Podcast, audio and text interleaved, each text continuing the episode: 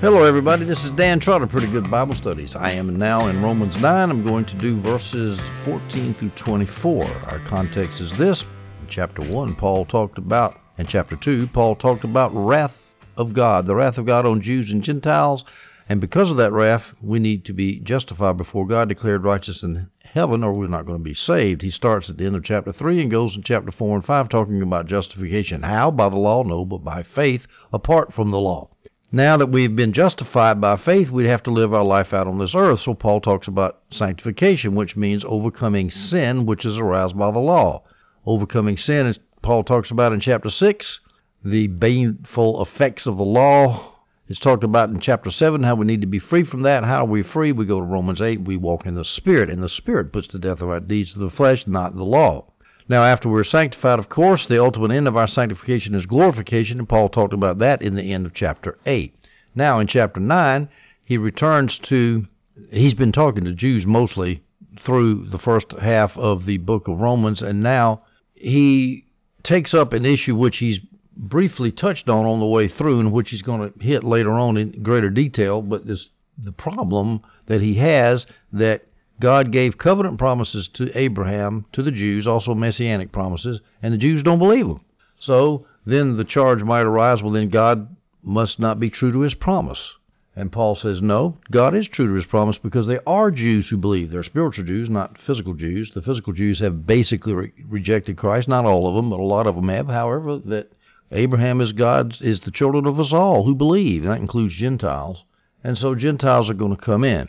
Now, in the course of this, of how God uh, carries out his plan for justification, Paul mentions election.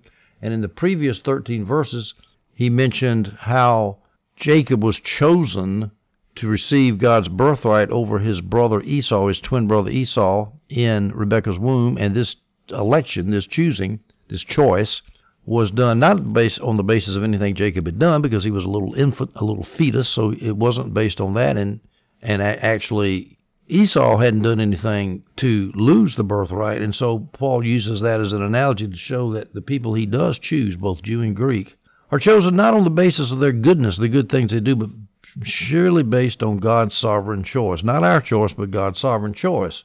Now, after saying that, saying that the older Esau was going to serve the younger, and based on that, that's how God chooses us. He anticipates an objection. People are going to say, What? Are you saying that God chooses not based upon our choice? How is that just? God is making people, holding people responsible for something they can't help. Well, Paul anticipates that, and if you, as we go through these next few verses, you will notice that the objections that Paul is dealing with sound very, very much like Arminian objections today, which is an embarrassing position for Arminians to be in. All right, so we start in Romans 9, verse 14. What should we say then? Is there injustice with God? Absolutely not. Injustice because God chose one person over another, chose Jacob over Esau.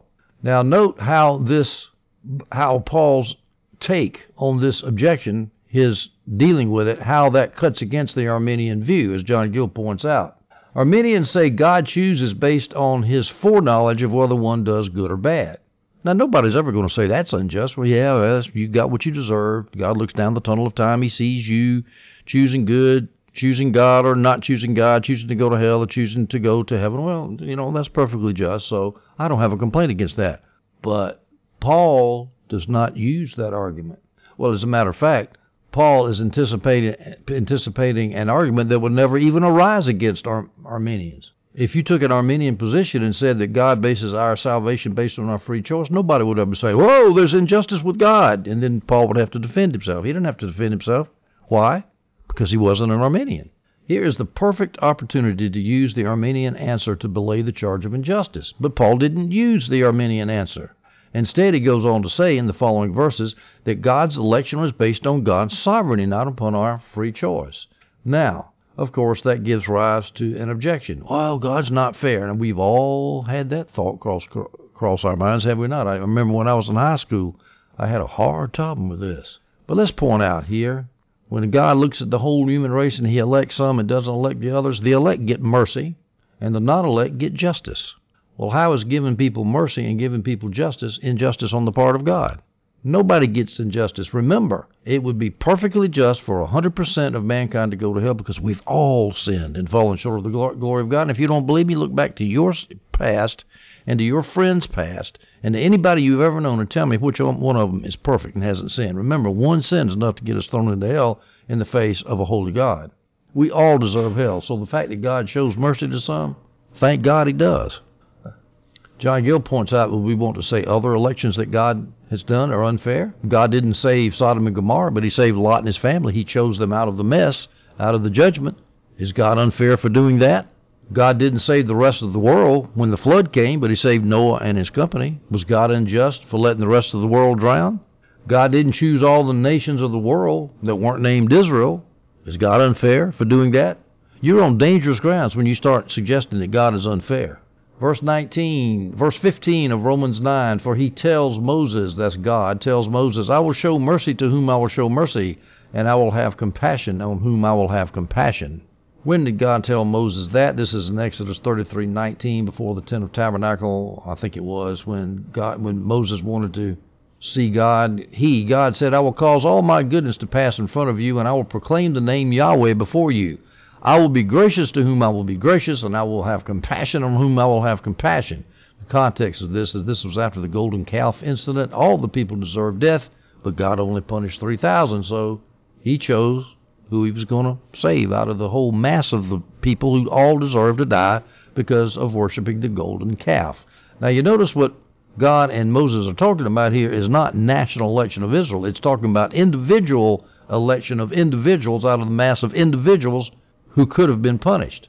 So this wasn't national election. This was talking about the personal destruction of individual Israelites. Now that cuts against their Arminian idea that the election that Paul mentions in verses 11 and 12, I think it was, the previous verses, where God chose Jacob over Esau. The Arminians say that's the nation of Israel, Jacob over Esau, the nation of Edom. To get around this idea of God's personal choice of people's individual destiny, well, God chose the individual destiny of those people he judged at Mount Sinai with the golden calf. He elected some of them to not have to die, and the other ones he let the judgment fall where it was deserved. When God says, I will show mercy to whom I will show mercy, we need to think of the definition of mercy. Mercy, by definition, is not obligatory. A convicted criminal cannot go to the judge and demand mercy. He can demand justice, but he can't, cannot demand mercy. No sinner in this world can go to God and demand mercy.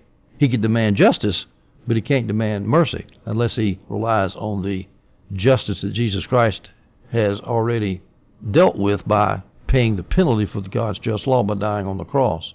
Here's a good scripture, good scripture that Calvinists love to quote, Arminians stay away from. Psalms 115:3. Our God is in heaven and does whatever he pleases.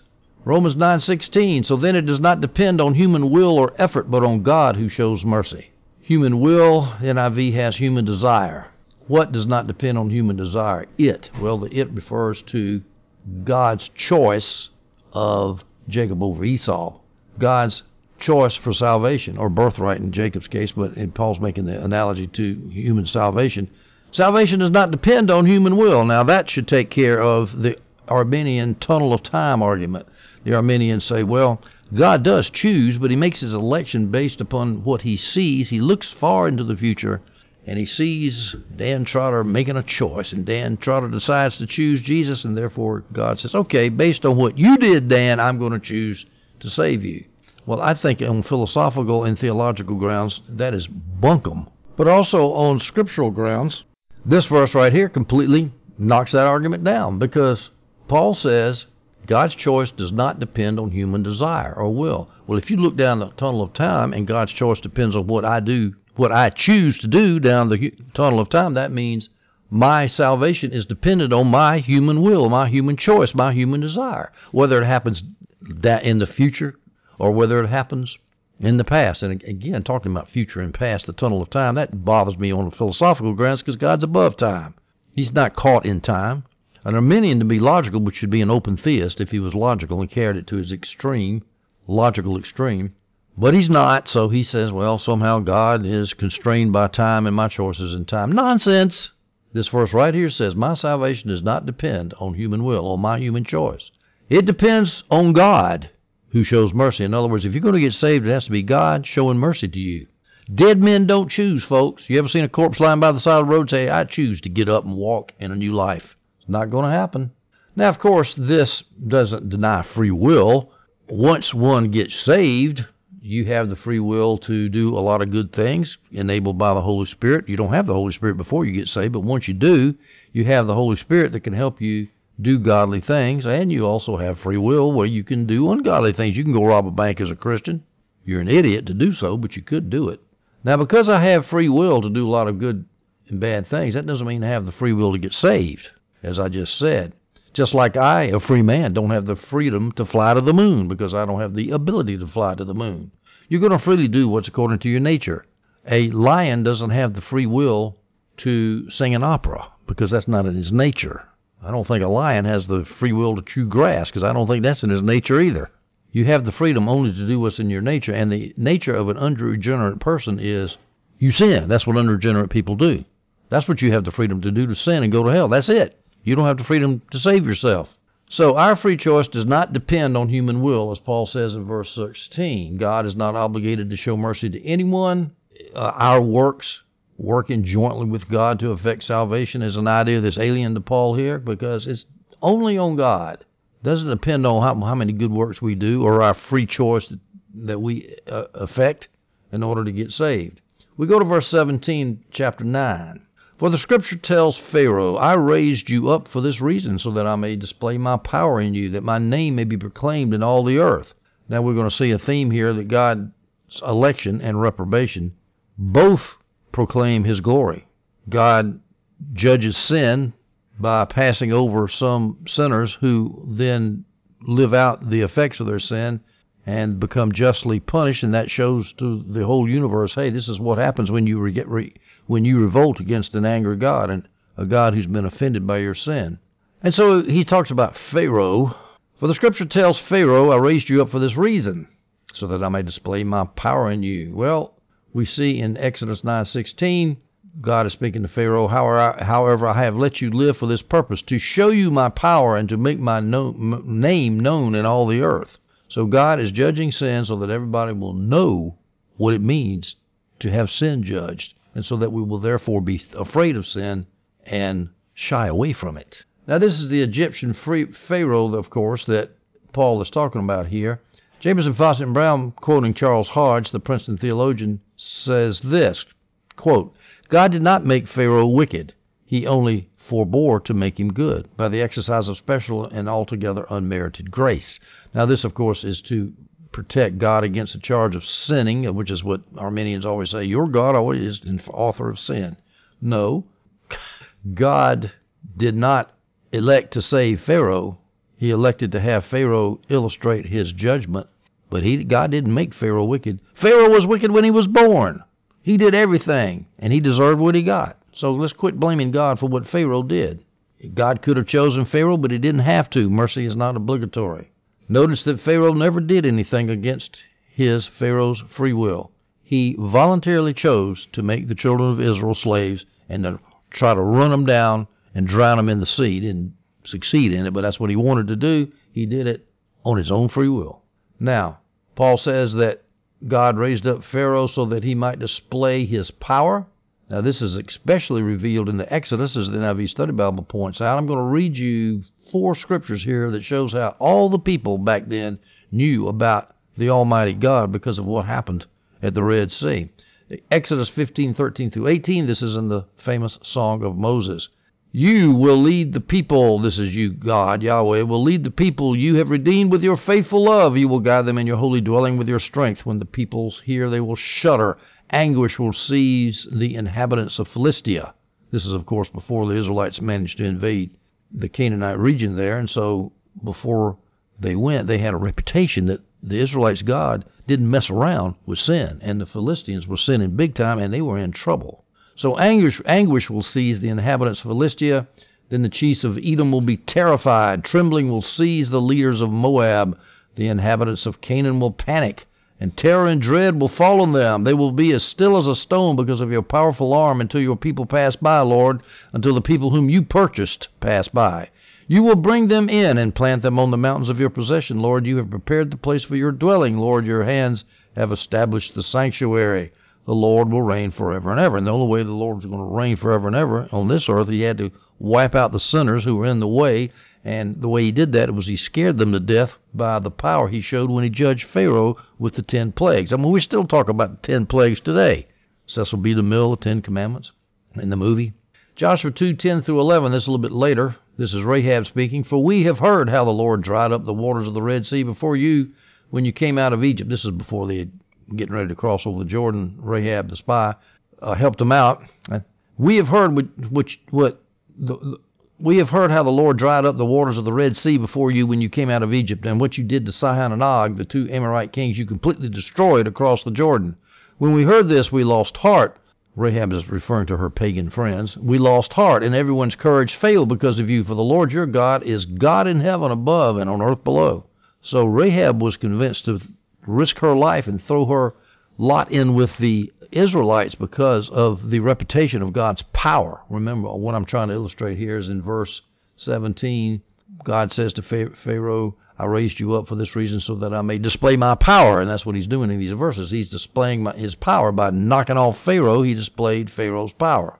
And of course, the ultimate point of this is God's going to also show his power and his and his holiness when he fails to elect certain people and leaves them to their judgment that they so richly deserve so that people can say, see there, this is what happens when you sin against a holy God. Joshua 9 9 they, now this is referring to the disguised lying Hivites who said that they were a long way off from the Israelites. They weren't subject to the to the judgment of the Israelites on all the pagan Canaanites there. If you recall the story, they replied to him to Joshua, Your servants have come from a far away, and because of the reputation of the Lord your God, for we have heard of his fame and all that he did in Egypt. See, they're referring back to the, the ten plagues on Egypt and the Exodus, just like Paul says here in verse 17. The scripture tells Pharaoh, I raised you up for this reason so that I may display my power in you.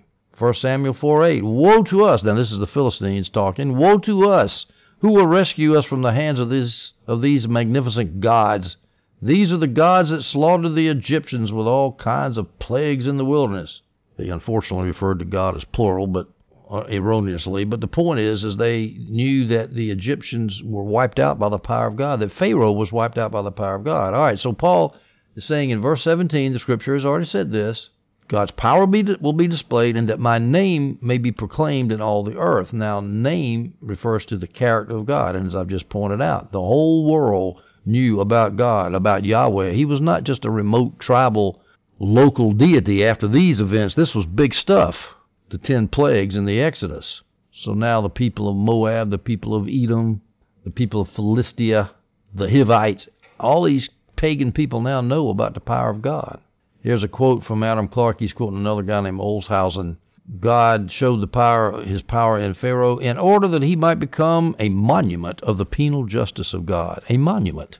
Now notice that in the end of verse 17, the purpose of this judgment on Pharaoh was to show God's power and to proclaim God's name where? In all the earth. I've already mentioned all the places that his name was proclaimed. Jamieson and Brown say this is the principle of which all punishment is, is inflicted, that the true character of the divine lawgiver should be known. Now remember, there's a purpose behind all this. It's easy to get lost for the trees, not see the forest. The purpose is he's going to show punishment, hell, if you will, on the earth so that people will know the divine character of the God that they've offended. And I'm telling you, people do not understand God today because they don't understand hell. They think God is some kind of old doting granddaddy in heaven that looks down and says, oh, that's all right, sonny, you just seduced that woman and got her pregnant. That's all right. Just come on up here. I love you anyway. It reminds me of some Christian, I say, I'm tempted to say so called Christian on The Bachelorette she proudly tells the whole world that she had sex with one of the contestants in a windmill in Greece, I think it was. And then she's considering talking to other people who might like to marry her, including a dedicated Christian guy. He's and he finds out about this windmill stuff, and he says, "I don't think that's a good idea for Christians to be doing that." And so she gets on Twitter and says, "You're shaming me. You're slut shaming me." Nonsense. He's just stating an obvious fact. You're a sinner, girl and your sin's going to hurt you, and I don't want to marry somebody who deliberately, openly sins. That's one thing if you sin and ask God to forgive you, that's fine. But to openly go out on national TV and on in on Twitter and talk about, and this is what she said. She said, God still loves me. Well, yeah, God's still loves me. He doesn't love the sin. When God forgave the woman caught in adultery, he what did he say? He forgave her, and then he said, "Go and sin no more." People are presuming on the justice of God because of his forbearance. They misinterpret the kindness of God. They don't understand that the kindness of God is supposed to lead to repentance. And sooner or later, the cup of God's wrath is filled up, and then we have to pay the piper, and it's not going to be pleasant. So Paul is talking about a topic that is Uh, extraordinarily unpopular in the modern wussy puss evangelical American church, which is wrath. So we go to Romans 9:18. So then he shows mercy to those he wants to, that would be the elect, and he hardens those he wants to harden, that's the non-elect, and God wants to harden the non-elect. And there's where people get all upset. How could God harden somebody's sin when it's not it's, they don't have any choice in the matter? Well, yeah, they do too. Everything they did was done of their free will, and as a result, they get punished for it, and the punishment is the hardening of their heart. We'll talk about that a little bit more in detail later. We'll t- look at an example in the Old Testament where God showed mercy to those he wanted to. Exodus 33:19. This is the golden calf incident. I think I've already quoted this verse once. I'll quote it again. He, that's God, said, talking to Moses, I will cause all my goodness to pass in front of you, and I will proclaim the name Yahweh before you. I will be gracious to whom I will be gracious, and I will have compassion on whom I will have compassion. And what he's saying is, I forgave 3,000 people for that gross sin of idolatry. Those are the elect, and I'm going to use them to establish Israel, which of course is the type of the Church of Christ, the new redeemed humanity. Now, I said in verse 18, Paul hardens those he wants to harden. That's ultimately he's getting at is the non-elect, the reprobate. But in more specifically, he's talking about Pharaoh. He's he's going back to that Old Testament example. He shows mercy to those he wants to. That would be the 3,000 that didn't get judged, that didn't get killed for their idolatry, and he hardens those he wants to harden. So that's referring to Pharaoh that he hardened to show his power. Now this this thing about hardening Pharaoh's heart, oh my gosh, does everybody have trouble with this? I've had trouble with it too. I don't have any trouble with it anymore. Let's look at some scriptures that show about how God hardened Pharaoh's heart. And let me just give a preview here. God hardened Pharaoh's heart as punishment for his prior sin. He didn't take a sweet and innocent Pharaoh harden his heart, say, see, your heart's hard, therefore I'm going to punish you. No. Pharaoh's heart was already hardened, and he hardened it more. Pharaoh was already a sinner when he got his heart hardened. Every sinner you know has got a hard heart, and their sin increases the hardness. Exodus 7 3, but I will harden Pharaoh's heart and multiply my signs and wonders in the land of Egypt. Exodus 9:12, but the Lord hardened Pharaoh's heart, and he did not listen to them. Exodus 10:1 Then the Lord said to Moses, Go to Pharaoh, for I have hardened his heart and the hearts of his officials. He hardened the officials' heart, officials, officials' heart just as much as he hardened Pharaoh's hearts. Exodus 10:20 But the Lord hardened Pharaoh's heart, and he did not let the Israelites go. Exodus 10:27 But the Lord hardened Pharaoh's heart, and he was unwilling to let them go. Exodus 14:4 I will harden Pharaoh's heart so that he will pursue them, pursue the Israelites. Exodus 14:17 I am going to harden the hearts of the Egyptians so that they will go in after them, and I will receive glory by means of Pharaoh. I left that out in the previous quote there. Exodus 14:4 says the same thing as in verse 17 of Exodus 14. The purpose of that hardening of the heart is so that God would judge the gross sin. Pharaoh ended up in worse sin than he was before, but God said, "Okay, I'll let that go on. I'll let that bad sin go on. But when you get knocked out, Pharaoh, the whole world's going to be talking about it because of your sin." And that's as an application point. That's something to think about now. The sin in America has gotten so gross it, it wears you down. But just think about it. God could very well be allowing that to go on so that when He judges it, it's going to be so that everybody knows you don't mess. You are a sinner in the hands of an angry God, as Jonathan Edwards most once most famously said. You know that's a famous sermon. I have a friend of mine who went up to New England. I forgot where Jonathan Edwards Northfield. I forgot where he was. Somewhere in Connecticut. I think it was in Connecticut. And my friend went into the little town where Jonathan Edwards lived, and they had a historical thing there. And he went in to ask about Jonathan Edwards. And those Yankee liberals did not even know who Jonathan Edwards was. Morons! Illiterates! And these were historical people who ought to know about things. And it was their own hometown. But at any rate, we are sinners in the hands of an angry God, and this shows God's glory and, his, and who He is. When's the last time you heard a wussy pussy evangelical preacher talk about God's wrath and His justice. When's the last time? You're not going to hear it. Well, you might go to a Presbyterian church or Reformed Baptist church, maybe you might hear it, but you don't hear it very much. Isaiah 6:10 Dull the minds of these people, deafen their ears and blind their eyes. Otherwise, they might see with their eyes and hear, hear with their ears, understand with their minds, turn back and be healed. That's not talking about Pharaoh, but that's talking about how God does blind people's eyes when they sin. And again, we've got to remember, it's not that He's blinding sweet and innocent people. He's blinding people who, who are in, who are intentionally sinning and rebelling against God, and He makes the judgment worse because their hearts get harder and harder. Here's the application of this People often say they will repent, but later, well, give me some time. I need to sow my wild oats. They don't realize the more they sin, the harder their hearts get. And the harder their hearts get, the harder it is for people to repent. I just saw a great out of body, uh, a near death experience by a horse farmer in Kentucky. He was wealthy. He lived his life for money and had a Christian wife who prayed for him that he, God would open his eyes. But the man was just sold out to mammon and then he got sick, Guillain-Barré disease, five years. Then he passed out in a truck and he died. His spirit left, and he looked over a, a cliff and he saw this horrible, nasty being come out with malice in his eyes, and he, which I assume was one of Satan's demons.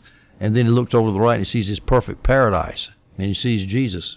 And he says, "Okay, I, I believe in Jesus." And he came back to his body. They revived him, and he's a dedicated Christian now. Well, he was late. He was in his early 60s. And it took something big time to get him saved. He had to have a vision of hell and heaven before he got saved. And his wife was saying the ironic thing was he got this horrible, debilitating disease. He was in constant pain, but he's still so hard-hearted and cocky and arrogant.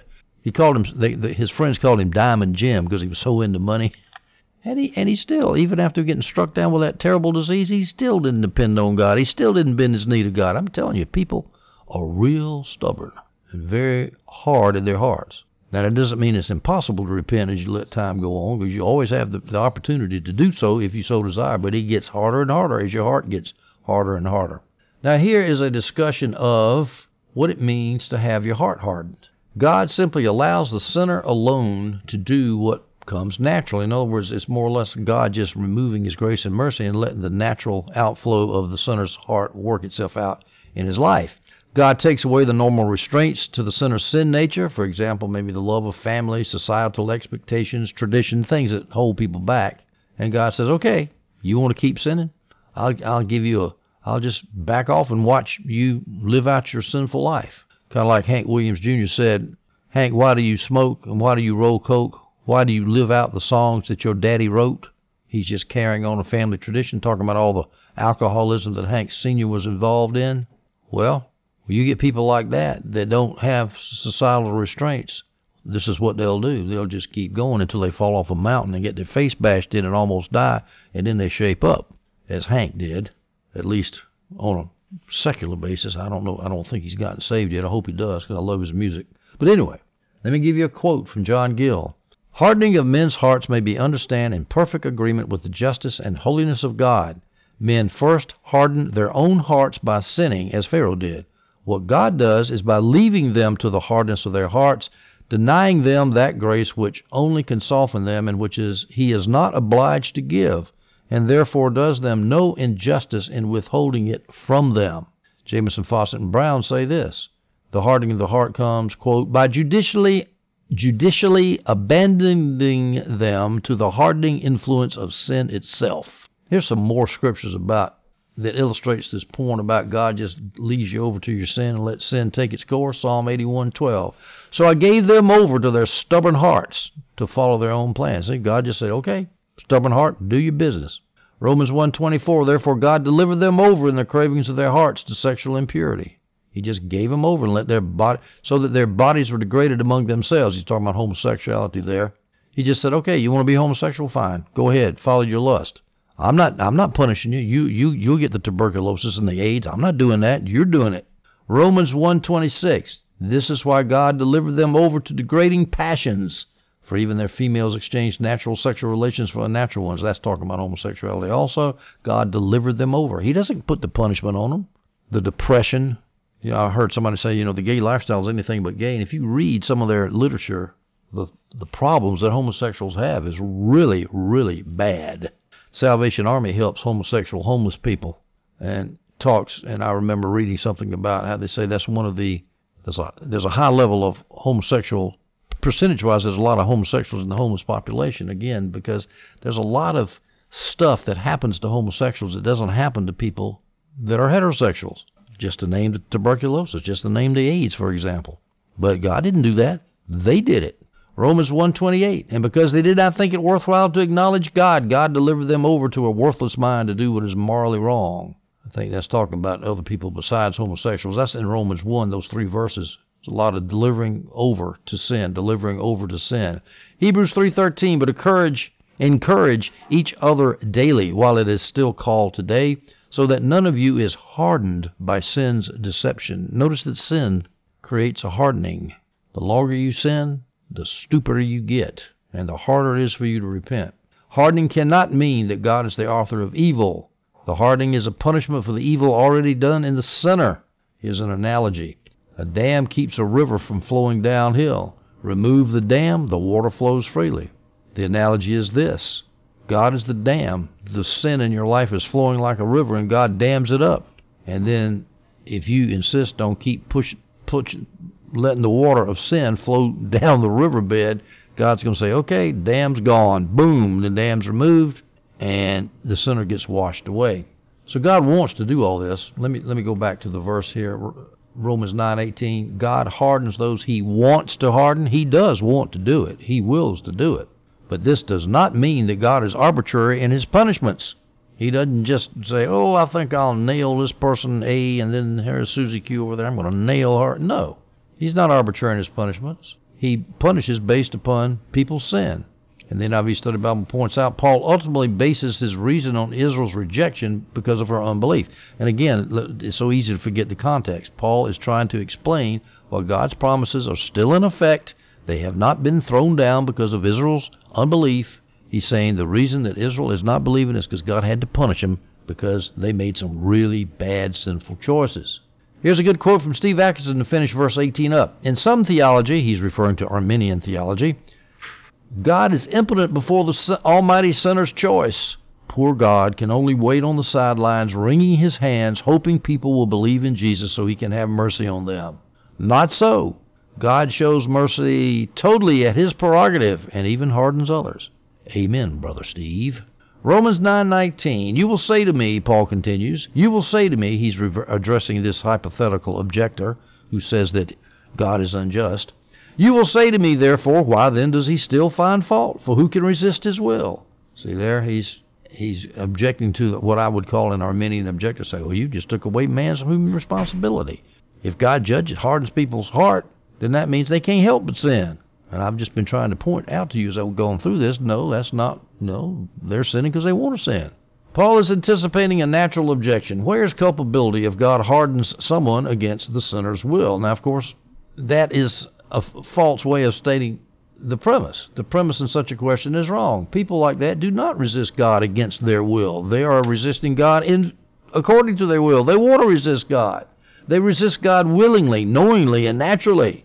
So the question of the objector makes here, the question that the objector makes here, is misstated, misleadingly misstated. Who can resist his will? Like, oh, I'm just, I'm a sweet and innocent, pure person, and God is making me sin and making me get judged, even though I didn't want to sin. Nonsense. Now you notice again how this verse is so inimical to the inimical to the Arminian position.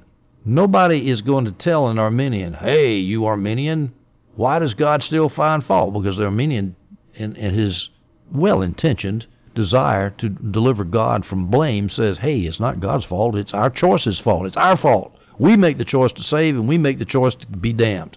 All right, well, if you hold that theology, nobody's ever going to complain to you and say God's unfair, are they? But they were complaining to Paul that God was unfair, which proves beyond a shadow of a doubt, my dear Arminians, that Paul was a Calvinist. He was an Augustinian. You will say to me, therefore, why then does he still find fault? For who can resist his will? Paul wasn't teaching tunnel of time stuff. He was teaching predestination and reprobation, and that's why he had to, to uh, defend himself against these charges that God was unjust, he was taking away sinners' free will.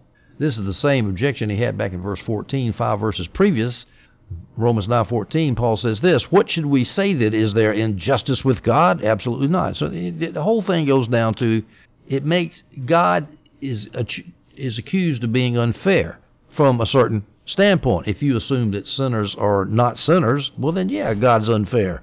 If but if you assume that everybody everybody is a sinner and everybody deserves to go to hell and God choosing some is a matter of mercy, then God is perfectly fair. Paul had an easy Arminian answer. He could have just said, "Oh, no, God's fair. He looks down the tunnel of time. He sees who what people are going to choose, and he bases it based on their choice, so he's fair." It would have been an easy answer. Paul didn't do it. He didn't do it in verse 14, and he didn't do it here in verse 19. He could have, because why didn't he? Because he was not an Arminian. This is the second time he refused or failed to use an Arminian answer that could have been there.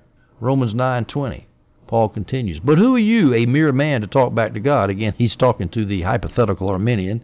But who are you, a mere man, to talk back to God? Will what is formed say to the one who formed it, Why do you make me like this? Of course, the one who was formed, that would be us, the human creature. The one who formed it, who made the human creature, would be God. What are we to look up to God and say, Hey, why'd you make me like this? Make me a sinner? Why are we talking back to God? Now, the NIV Study Bible points out that Paul is, of course, not silencing all question of God, of questioning of God by man. We have our questions. We ask God. That's why we have the Bible. That's why we have prayer. That's why we have other Christians to help us out. Of course, we question all the time. But what he is objecting to is those with an impenitent, God-defying attitude. I'm not a sinner. How can you, how can you not elect me? How can you reprobate me and send me to hell? I'm not a sinner. By their very question, they defame the character of God. They've got no right to tell God that because we all deserve to go to hell. None of us can talk back to God. I tell you, the dumbest thing anybody can do is to question God's justice and love. That, for example, even for Christians who are not going to hell, but they're going through suffering. And you look up and God say, "Why me, God? I don't deserve this." Uh-uh, that's a bad career move there. Don't ever do that. God knows what He's doing. He loves you, and He's just. Some people, I don't know who these people are, quoted by John Gill, says that Paul refuses to answer the question about about is there injustice with God. He just says, absolutely not. I'm not going to answer the question. Who are you to talk back to God? I'm not going to answer you. That question is not worthy of an answer. That's basically what Paul is saying. And then some people say, well, Paul couldn't answer the question. He couldn't answer the question. He couldn't defend God's justice. That's, of course, absolute nonsense. Now, it is absurd for the creature to criticize the Creator, as Paul says in verse 20. Here's some scriptures here. These, these scriptures are from Job. I mentioned about questioning God and suffering. These scriptures mean a lot to me because there was a young girl who grew up. She she was my kid's age. She grew up in my neighborhood. She became an incredible missionary. Got people saved all over the world. I remember one time she went into a hut in somewhere in India. A guy was totally blind. She went there, prayed for him. He could see. Her workmate, that her missionary mate that was with her, took the picture of it on the cell phone. She showed it to me in my house, and the only reason she did is because I asked her for it because she was so humble. She's just like the kid in the neighborhood. She was an incredible person, and she died at the age of 26. And while she was dying, she we found out she was overseas working in an orphanage in Malaysia, I think it was. And we got the word here in the neighborhood, and I'm sitting out on the porch, and I'm pretty torn up about it. And I'm praying, oh God, please don't let her die. She had about about a half a day to live when I was praying. And I just randomly, I hate to say it, it sounded like that, what is it, Bible roulette, where you just open up the Bible and point somewhere. But I don't know why. I, I believe this was God. I don't believe this was Bible roulette. I opened up the Bible and came to Job 40. And I'm going to read some of these verses here in just a minute. But let's start with Job 38, 1 through 7. Then the Lord answered Job from the whirlwind. He said, Who is this who obscures my counsel with ignorant words? Referring to Job's false friends. Get ready to answer me like a man. When I question you, you will inform me. Where were you when I established the earth? Tell me if you have understanding. Who fixed its dimensions? Certainly you know. Who stretched a measuring line across it? Who supports its foundations? Or who laid its cornerstone while the morning stars sang together and all the sons of God shouted for joy? Job 40, verse 2. Will the one who contends with the Almighty correct him? Let him who argues with God give an answer. Ooh. Job 40, verses 8 through 14. Would you really challenge my justice? Would you declare me guilty to justify yourself? Do you have an arm like God? Can you thunder with a voice like his? Adorn yourself with majesty and splendor, and clothe yourself with honor and glory?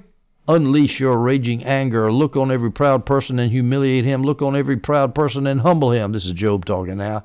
Trample the wicked where they stand. Hide them together in the dust. Imprison them in the grave. Then I will confess to you that your own right hand can deliver you. Actually, this is God talking to Job, saying, "You can do all that, then you can you can criticize me." Now, I read those verses while uh, this young lady was dying, and it, they they really it struck me. I'll never forget it because I think it was God saying, "Look, I know what I'm doing.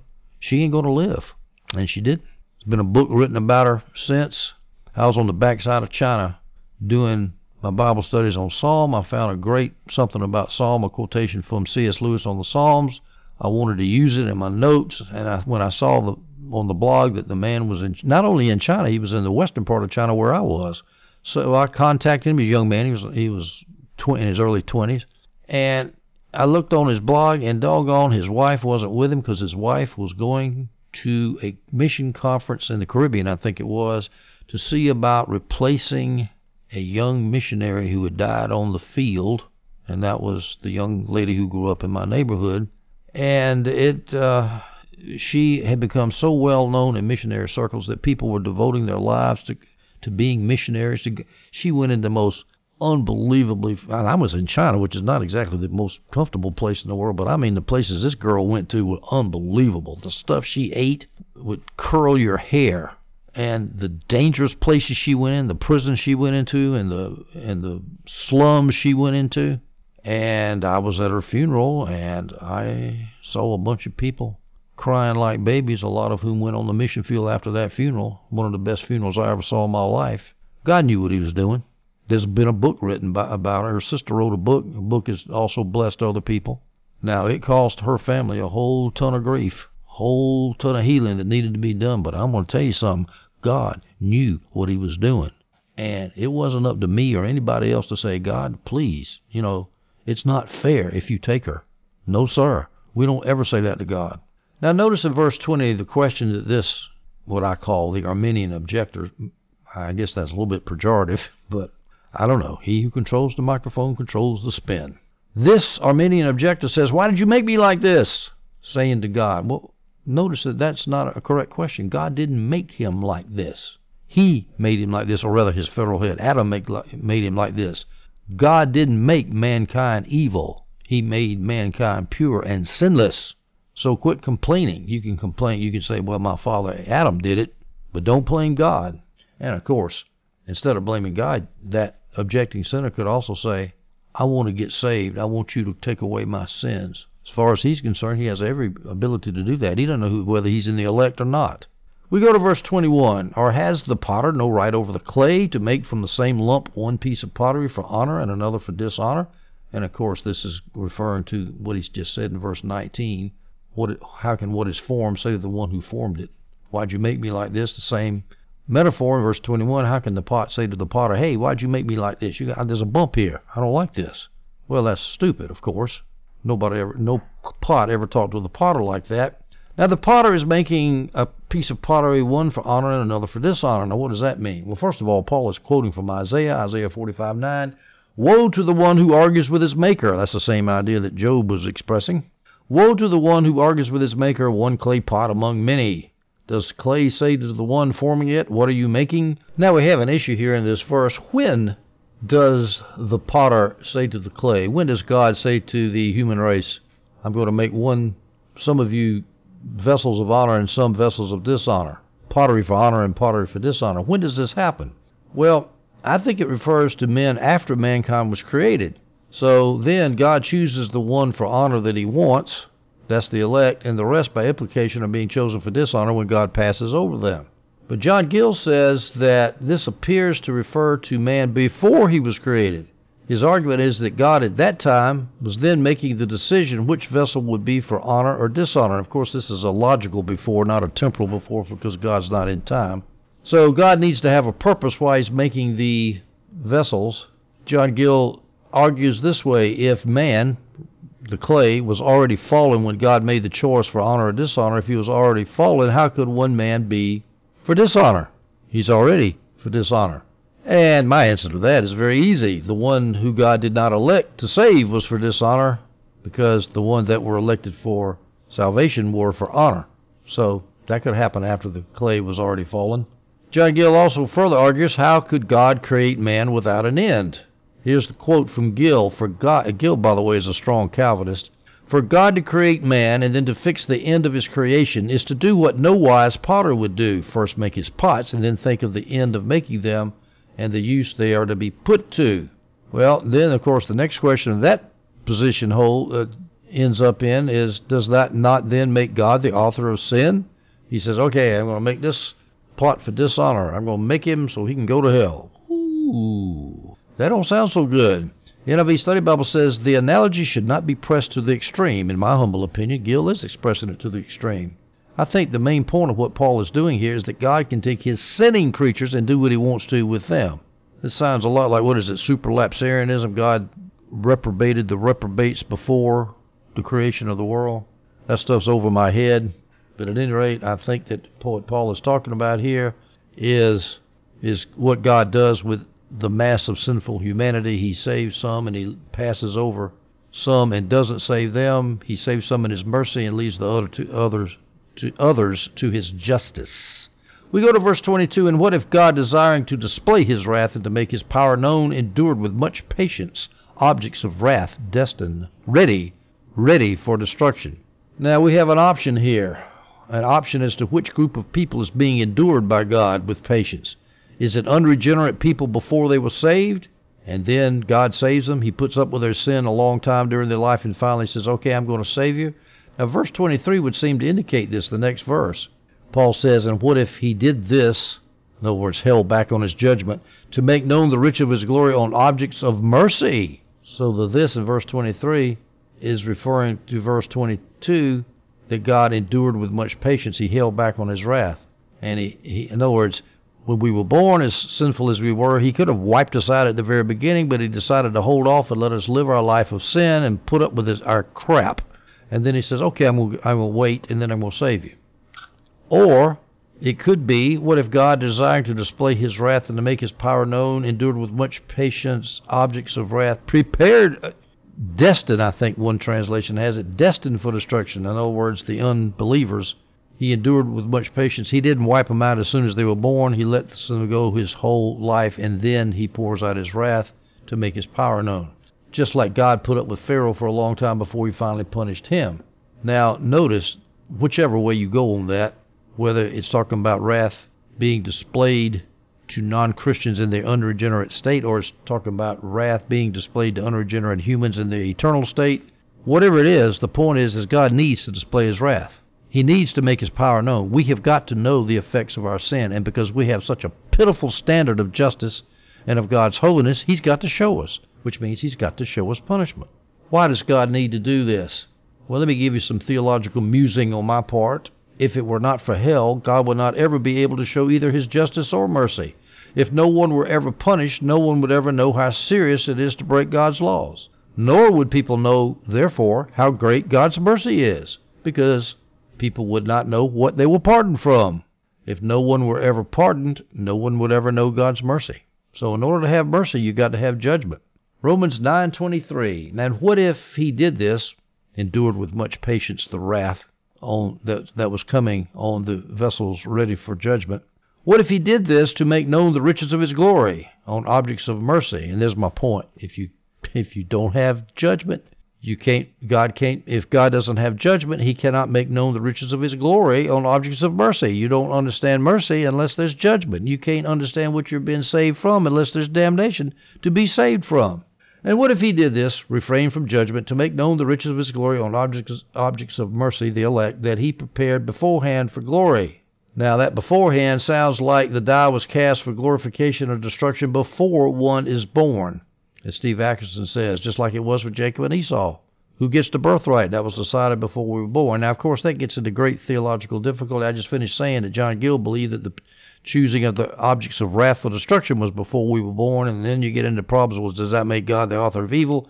Lots of theology, and I admit I'm not capable of engaging in such deep theological speculation. But Paul does say here, verse 23, that God prepared us for glory before the foundation of the world. Beforehand, that's what that means. Probably before the foundation of the world, before we were born. We go to verse 24, Romans 9, we'll finish up this section. Well, it's in the middle of a sentence. So let me go back and pick up verse 23. But what if he did this, refrain from judgment, to make known the riches of his glory on objects of mercy that he prepared beforehand for glory, verse 24, on us, for glory on us. He prepared beforehand to put glory on us. The ones he also called, not only from the Jews, but also from the Gentiles. The NIV for on us is even us, for the glory that he put, even, he prepared he wanted to show the riches of his glory on objects of mercy that prepared for glory, even us. The one that's NIV.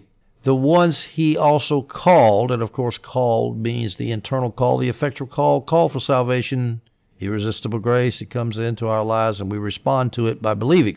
The ones he also called, not only from the Jews, but also from the Gentiles. Now, the object of being called and glorified is that was his object all along. Let's review Romans 8:30. And those he predestined, he also called. And those he called, he also justified. And those he justified, he also glorified. So remember, the whole point of this, of, of him calling us, is that he might eventually glorify us. Paul mentions that calling word a lot. Romans 1 7, to all who are in Rome, loved by God, called as saints. And remember, there's an external general call to the world. Some are invited, but not all come in. That's the external call. Paul here is talking about the internal call, the inward call is you're called by the Holy Spirit in your heart and you respond to it by being regener- by being saved and regenerated. Called you as saints. Notice he didn't call you as a sinner. He called you as a saint because you're a saint, not a sinner. Romans 8:28. We know that all things work together for the good of those who love God, those who are called according to His purpose. We're called according to His purpose. Paul once again mentions the Gentiles here. We're called not only from the Jews, but also from the Gentiles. I think he constantly has to remind the Jews of that because they're just not used to the idea, these particularistic Jews were not used to the idea that the gospel was universal and that was, everybody in the world was going to believe in it, not just Jews. So he mentions the Gentiles come too. And another reason why he mentions it here is because of the overall theme of Romans 9 is that, hey, God's promises didn't fail. God's promises to Abraham didn't fail because Jews are not believing, because we got Gentiles. God's called Gentiles, and Gentiles help fulfill that promise. It's not just physical Jews that do. Romans 9 6. But it is not as though the word of God has failed, for not all who are descended from Israel are Israel. In other words, there's some other believers too. Gentiles. Romans 1:16 For I'm not ashamed of the gospel because it is God's power for salvation to everyone who believes first to the Jew and also to the Greek the Gentiles. Now one last point before we leave verse 24 and finish up. God's plan for the Gentiles to come in that was part of God's plan from the beginning. It wasn't like this. It wasn't that God's plan A for Israel failed and God's plan B for Gentiles now kicks in. No his plan from the very beginning was for Gentiles to be in the gospel. All right, ladies and gentlemen, we have finished with verses 14 through 24. God, Paul defends himself against people who say that God is unjust because he sovereignly elects.